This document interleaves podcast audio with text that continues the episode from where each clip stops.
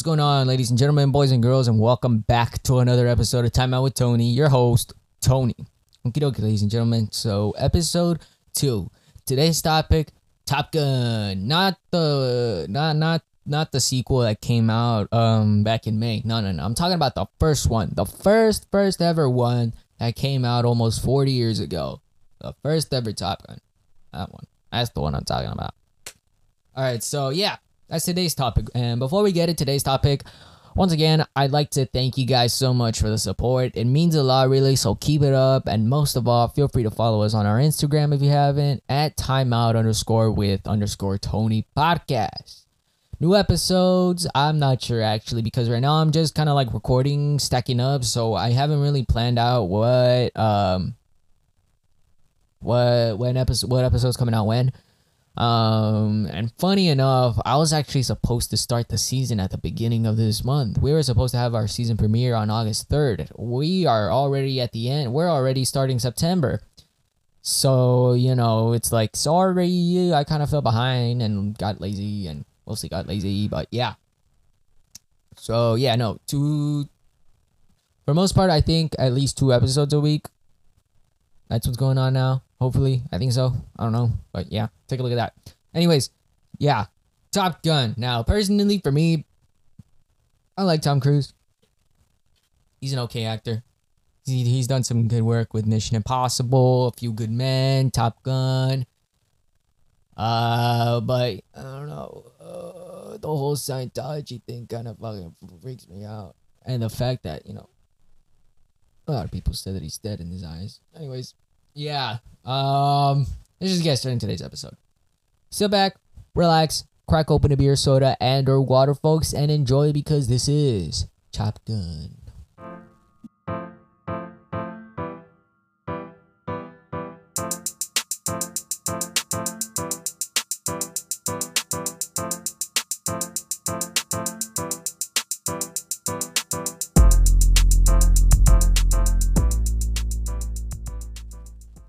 Okay, cool. So, for those of you that don't know, Top Gun is a 1986 action film directed by Tony Scott and produced by Don Simpson with Jerry, uh, Jerry Bruckheimer in association with Paramount Pictures. The screenplay was written by Jim Cash and Jack Evans Jr. It was inspired by an uh, article titled Top Guns, written by Ehud Yonay, and was published in, Cal- in a California magazine three years earlier. The film stars Tom Cruise and Kelly McGillis alongside Val, uh, Val Kilmer, Anthony Edwards, and Tom Skerritt in supporting roles. Cruise plays a lieutenant by the name of Pete Mitchell, aka Maverick. Now, Maverick here is a young naval aviator aboard the aircraft carrier USS Enterprise. Him and his radar intercept officer, Lieutenant Nick Bradshaw, aka Goose, are given the chance to train at the U.S. Navy's Fighter Weapons School at the Naval Air Station Miramar in San Diego, California. Released on May 16, 1986, the film went on to receive mixed reviews upon its release. Four weeks, however, after the release, the number of theaters showing it increased by 45%. And despite its initial mixed reaction, the film was actually a huge commercial hit grossing $357 million globally against a production budget of only 15 million. Top, uh, Top Gun was actually the highest grossing domestic film of 1986, and the film, the film maintained so much popularity over the years, it earned an IMAX 3D re release in 2013. Additionally, the soundtrack to the film has since become one of the most popular movie soundtracks to date, reaching nine times platinum certification.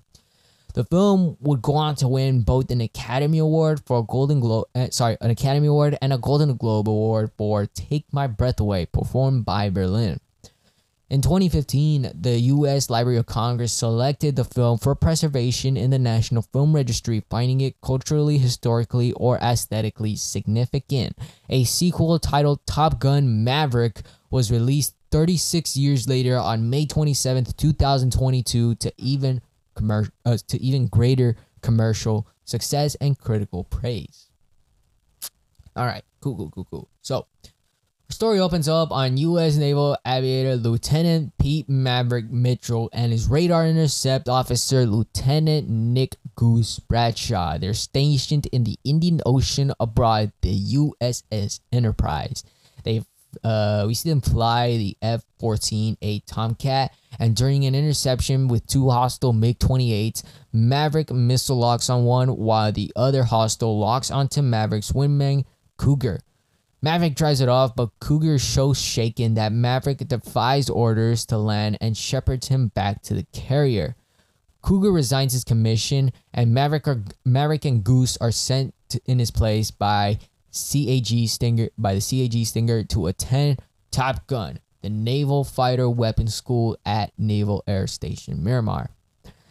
Prior to the first day of instruction, Maverick unsuccessfully approaches a woman at a bar, and the next day he learns that she is actually an, uh, an astrophysicist and a civilian Top Gun instructor by the name of Charlotte Charlie Blackwood. She becomes interested in Maverick upon learning of his inverted maneuver with a MiG 28.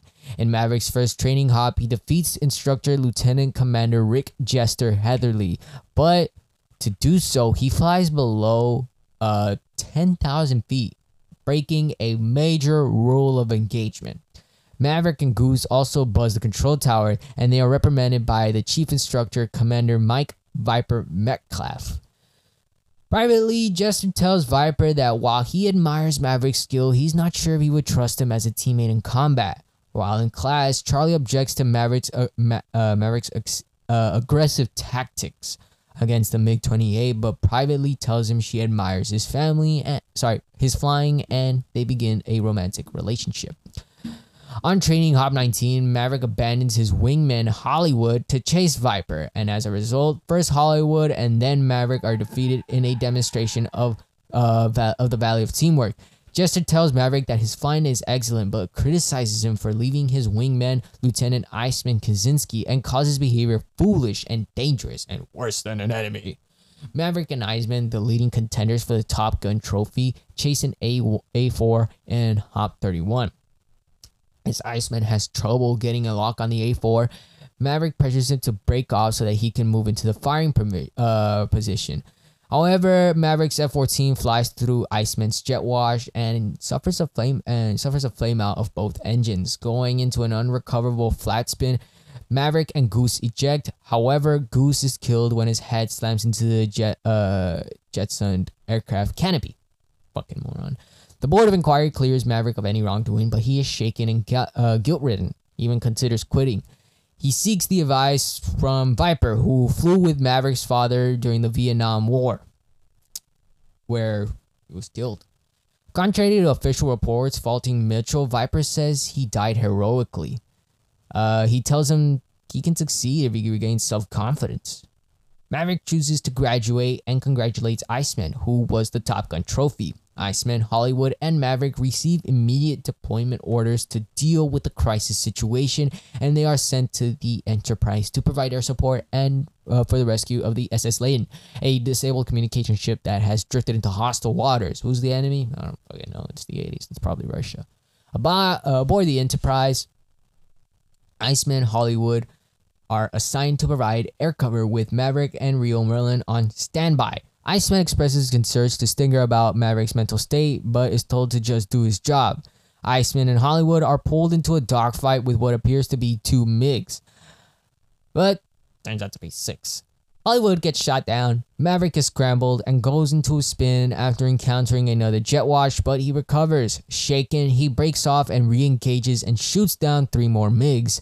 Iceman destroys a fourth, and the remaining two uh, MiGs withdraw. Upon the triumphant return to the Enterprise, the pilots share their newfound respect for one another. Maverick later throws Goose's dog tags overboard. And in the end, offered the choice of any assignment, Maverick chooses to return to Top Gun as an instructor. And he reunites with Charlie at a bar in Miramar. And that, my friends, is Top Gun. Woo! Wow, what a. Wow. I don't know. I, you know, there's something about the 80s male Sigma grind set that just scares the fuck out of me. I mean, he caused his best friend's death, and now he's like, oh, whatever. and he just moves on like it's. Uh, never mind. I'll just save it for the rant. Anyways, ladies and gentlemen, on a scale of one to ten, I gotta give Top Gun a. Oh shit. A.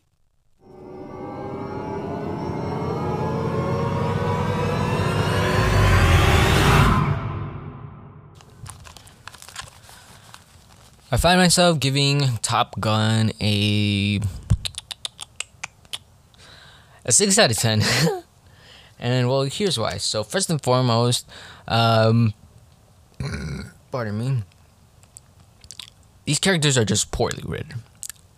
It's it's honestly just um you know everything that's wrong with the 80s you know all the acting that's wrong with the 80s it, you could obviously just see it here. I mean i'm not saying tom cruise is like a garbage actor. No so far from that. But i um it's just really um, it was what's certainly it's too like like these characters are just badly written you know? They're just badly written. It's like um Maverick Gear. He's responsible for fucking um what's his face? His buddy's death. Goose. He's responsible for Goose's death, right? And all of a sudden he grows a pair and he wants to come back and kick some ass and, you know, destroy whatever the whoever the enemies were in this movie. Now, I'm not a um I'm not a lawyer or anything like that.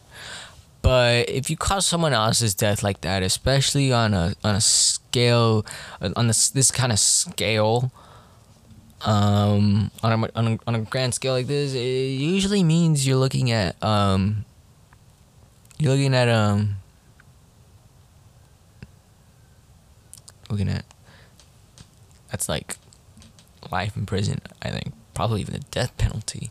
I don't know. It's just it's, it's just poorly written. It's it's just so poorly written. It, like it has a bunch of shit that just makes you go what the fuck shit that just that's the total cliche shit that just doesn't make sense but they let it fly because it's the 80s and what the why the fuck not or because it's a movie and why the fuck not you know that's really I don't really like about this movie, you know, they just let a lot of shit slide, a lot of plot holes. They don't even explain who they're fighting, dude. Like it's just, oh, we're we're pilots. We gotta shoot people. That's it. Like, huh? Anything else? Uh, yeah, is, is Russians? Are we fighting French? Uh, what? You know. However, what stops this movie from uh, just being completely mediocre would have to be the shots, aerial shots, the effects, the aesthetic the pilot aesthetic. All of that is what keeps this movie from being bad. You know, if this was a regular average, you know, 80s action movie with cops or if it didn't have planes, this movie would just automatically be just dog shit, just complete dog shit. But because it has planes, that's just what makes this movie a complete 6 out of 10, ladies and gentlemen. So, there you have it. Those are my thoughts on Top Gun. Let me know what you guys think.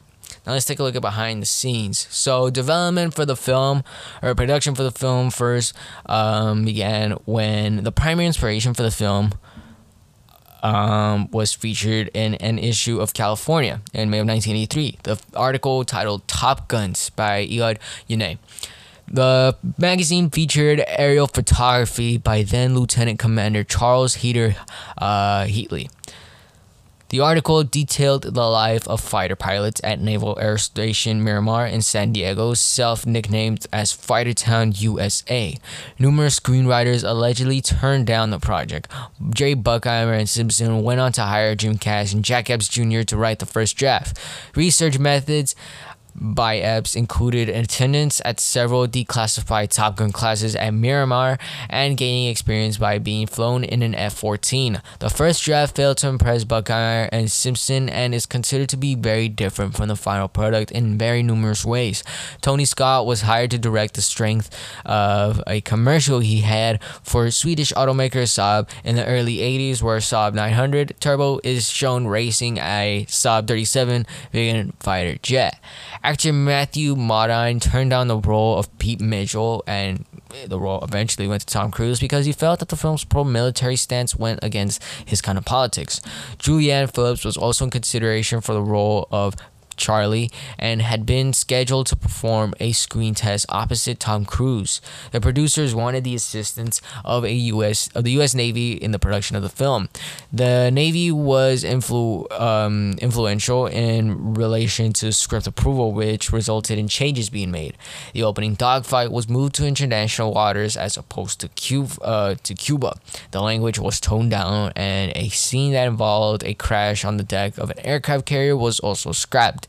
Maverick's love interest was also changed from a female enlisted of the member of the Navy. Sorry, from a female member enlisted of the Navy to a civilian contractor with the Navy due to the U.S. U.S. military's prohibition of fraternization between officers and enlisted personnel. The Charlie character also replaced an aerobics instructor from an early draft as a love interest for Maverick after producers were introduced to Christine Lex Fox, a civilian mathematician to, employed by Center for uh, Naval Analysis um, as a specialist in maritime air superiority, developing tactics for air carrier defense. In other words, one plus one is two minus one. That's that's one again. So quick maths. Thanks. Quick maths. Anyways, um, filming. So the Navy made several aircraft. Uh, from F-14 Fighter Squadron VF-51 Screaming Eagles, which Mike Viper Metcalf mentions in the scene at his home, available for the film. Paramount paid as much as 7000 per hour for fuel and other operating costs whenever aircraft were flown inside of their normal duties sorry, flown outside of their normal duties. Shots of the aircraft carrier scenes were filmed aboard the USS Enterprise, showing aircraft from the F 14 squadrons, VF 114, uh, Dar- uh, Aardvarks. Aardvarks, yeah. VF 213 Black Lions. The majority of the character, uh, sorry, carrier flight deck shots were of normal air uh, aircraft. Uh, um, I messed that up. Normal aircraft operations and film crew had to take what they could get, save uh, for the occasional flyby which the crew, uh, film crew would request. During filming, director Tony Scott wanted to film aircraft landing and taking off backlit by a sun.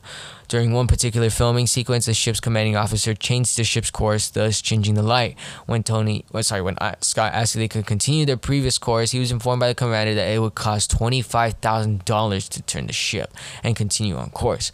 Scott wrote the carrier's captain a check so that the ship could be turned and could continue shooting for another five minutes. Future NASA astronaut Scott Altman piloted the F 14 aircraft for many of the film's stunt sequences and have been recently stationed at the NAS Miramar at the time of filming. Altman was seen flipping the bird in the film's well known opening sequence, as well as piloting the aircraft shown buzzing the tower throughout the film. Most of the sequences of the aircraft maneuvering over land were shot at the Naval Air Station in uh, Fallon in Nevada using ground-mounted cameras. Air-to-air shots were filmed using a Learjet piloted by Astrovision inventor and legendary pilot Clay Lacy. His name has been spelled in the closing credits as Clay Lacey with an E. Grumman, manufacturer of the F-14, was commissioned by Paramount Pictures to create camera pods to be placed upon the aircraft that could be pointed towards either the front or the rear of the aircraft, proving outside shots at high altitude. The fictitious MiG-28 enemy aircraft was depicted by the North uh, Northrop F5. The film was shot in the Super 35 format, and as anamorphic lenses were too large to fit inside the cockpits of the fighter jets, and also the cameras would literally fall off their mounts when the fighter jets just maneuvered on the sides. So, Reshoots after Top Gun's filming wrapped conflicted with Made in Heaven, in which the McGill in which McGillis starred with brown hair. Top Gun's filmmakers were forced to hide her hair color, which, for example, resulted that scenes shot in the elevator featured uh, featuring McGillis in a baseball cap.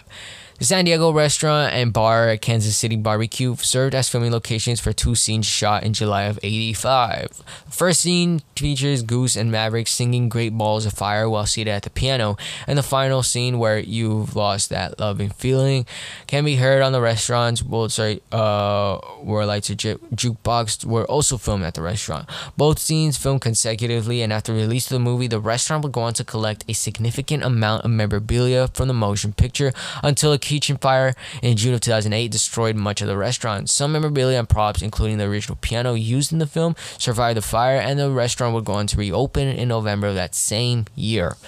Uh, in 1985, Paramount Pictures rented the Graves House, a historic San Diego folk Victorian uh, Queen Anne cottage located at 102 North Pacific Street, used it as a home for Charlotte Charlie Blackwood. Charlie's backyard scenes were filmed at another house located at 112 First Street.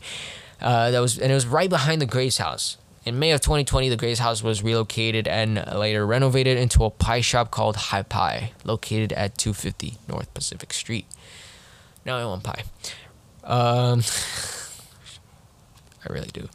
Um, where was I? Where was I? Yeah, whatever. The film quickly became a box office success and was the highest grossing film in 1986. It would be uh, six months before its theater count dropped below to that of its opening weekend. And it debuted at number one its first weekend with a gross of, to- of 8.2 million and went on to a total domestic gross of 176.8 million and 177 million internationally for a total worldwide of 353.8. The film sold an estimated 47.65 million tickets in North America in its initial theatrical run.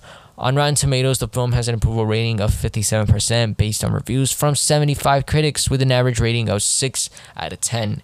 The website's critical consensus quotes, though it features some of the most memorable and electrifying aerial footage shot with an expert eye for action, Top Gun offers l- a little for non-adolescent viewers to chew on when its characters aren't in the air, end quote.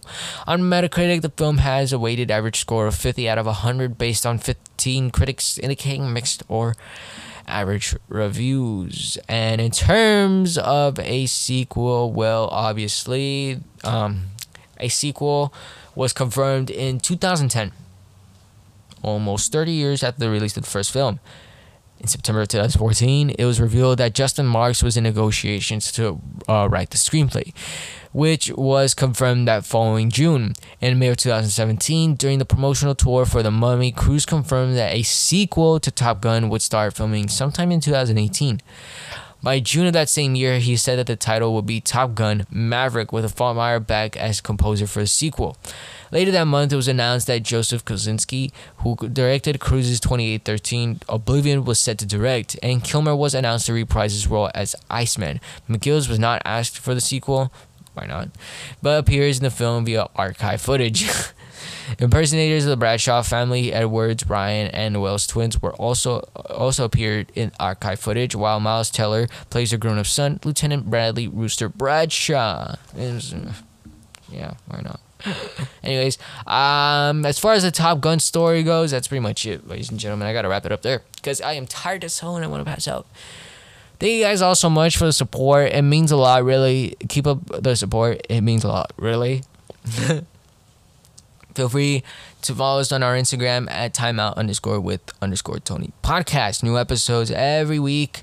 And that pretty much concludes today's episode, ladies and gentlemen. Thank you guys all so much for the support. It means a lot, really. And um, now that I'm at it, now that I remember, um, there is a possibility that a YouTube channel could be coming in the near future. How? Why? I don't know. But I just hope to get. Uh, I just hope to you know create it in the near future. But other than that, ladies and gentlemen, that's pretty much it for today's episode. Um, thank you guys all so much for the support. It means a lot. Thank you, thank you, thank you to mom, to your dad, to your sister. Follow us on our Instagram, and uh, yeah, that's pretty much it. Thank you guys all so much. Take it easy, and most of all, don't drink and drive.